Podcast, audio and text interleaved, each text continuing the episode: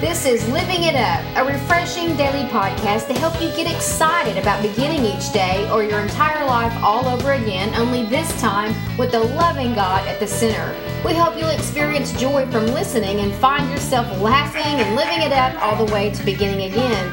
For more teaching and encouragement from the Neils, visit their website at livingitup.org. Now, here's Scott and Teresa.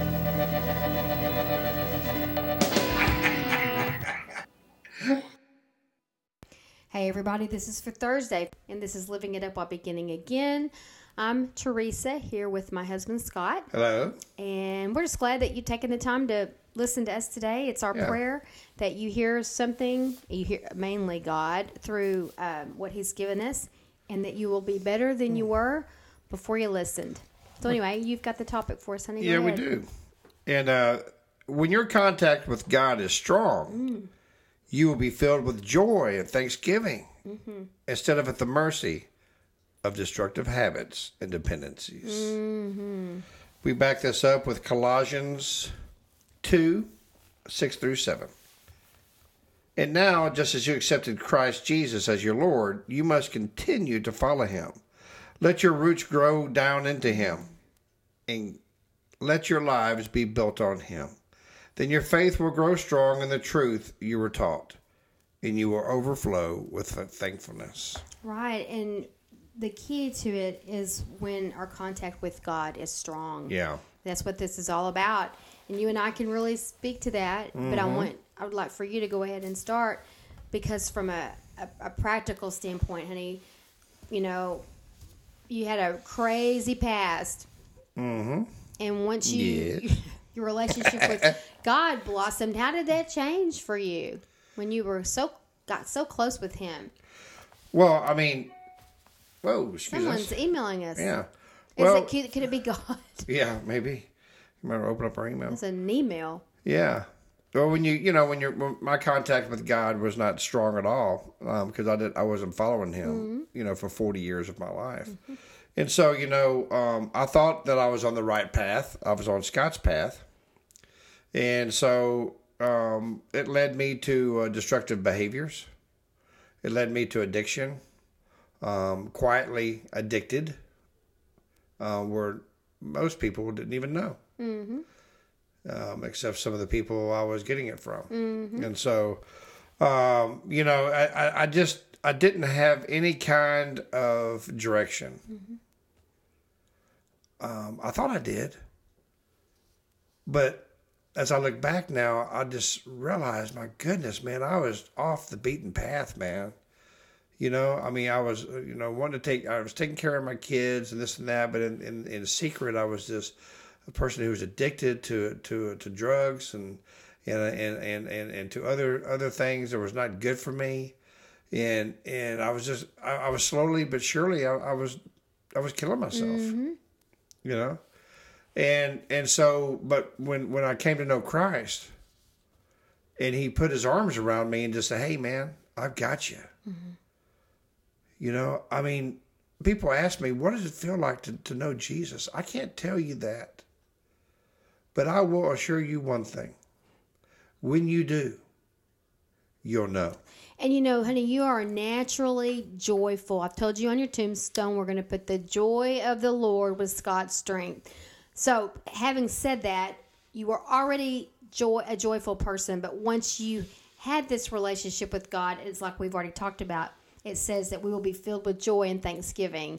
How did that joy change for you? And and also, what did the Thanksgiving part mean for you? We're not talking about the Thanksgiving meal, but Yeah. what did the Thanksgiving? I know you were so grateful for what he had done. Mm-hmm. but I don't want to answer that for you.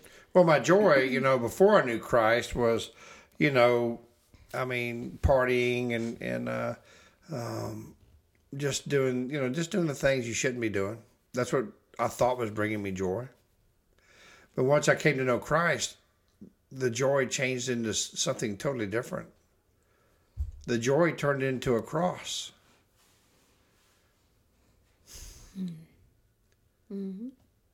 That's what it turned into is a cross. And then I looked at him and he taught me what true joy really is is to know him. To let to allow him to love me.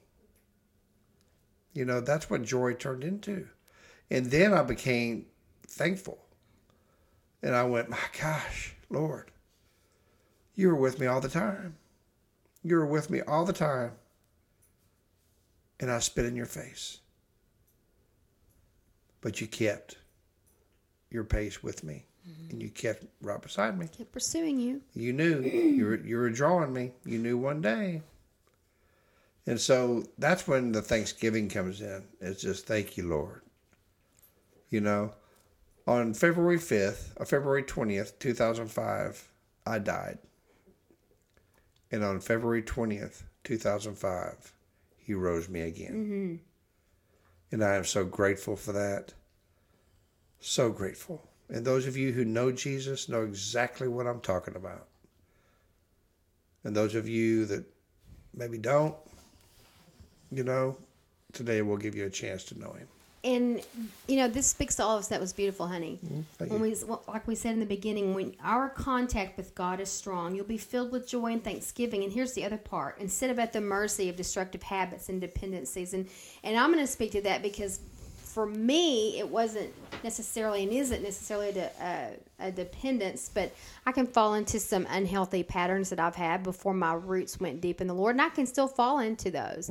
You know, a lot for, for me, I had a lot of a lot of religious le- legalistic thinking mindsets um, just overthinking is a you know is something that I battle um, if I'm not careful. You know, excuse me, those kinds of things um, we're talking about, not just the the substances and those um, things that people would go to to try to find an, a salvation in a bottle or whatever the case may be. And so, when, when for me, when I spend time with God, and whatever that looks like for most people, it doesn't have to be in the morning, but it is for me. I can always tell when I, I am needing to be with Him. I can tell when I, eh, you know, I when I don't spend time with Him. I can tell. And keeping that contact with Him through prayer, through study of the Word, through surrounding myself with other people who have a strong walk with Him, Yeah. me just meditating in his presence. That's how I keep my contact strong with him. And when that is not strong, you know, everybody else around me suffers, especially myself. And it is vital for me. Oh, I'll fall back into my destructive habits and tendencies, like we're talking about here. And it's the same for everybody. It's that they all just they're just different, but it's all the same. It's him that we need. And if we don't have him, we're going to fall prey to that and those Yeah. things are short lived. He is stable. He is for everlasting. He's always going to be there. But it's up to us to go and pursue that love that He already has for us That's right. instead of trying to replace it with all these other things and all of these other people. Well, I came to Wrong realize relationships yeah. is Mm-hmm. huge too in this. You know, and I came to realize, you know, that I, you know, not knowing him for so long, I was at the mercy of my destructive habits We all and my are. dependencies. Mm-hmm. But when I came to know him, then I became to be dependent on his mercy. Boy, what a difference. and then, like for me, you realize I didn't have a relationship with him that I thought I had. Yeah. and a relationship requires work it requires nourishing and this is no different I mean, you, you, you, uh, you were, uh, the church door was open when you were growing up. You were I was there. there. But just because you're at the church doesn't mean you have a relationship with him. And I don't want to step on anyone's toes when I say that. I'm just going by what the Bible says. The Bible says we have to have a relationship with him. Okay? And so, yeah, it's great. You know, we all need to go to church and be empowered by other believers and by the church body. But the first thing we have to do is to have a relationship with Jesus.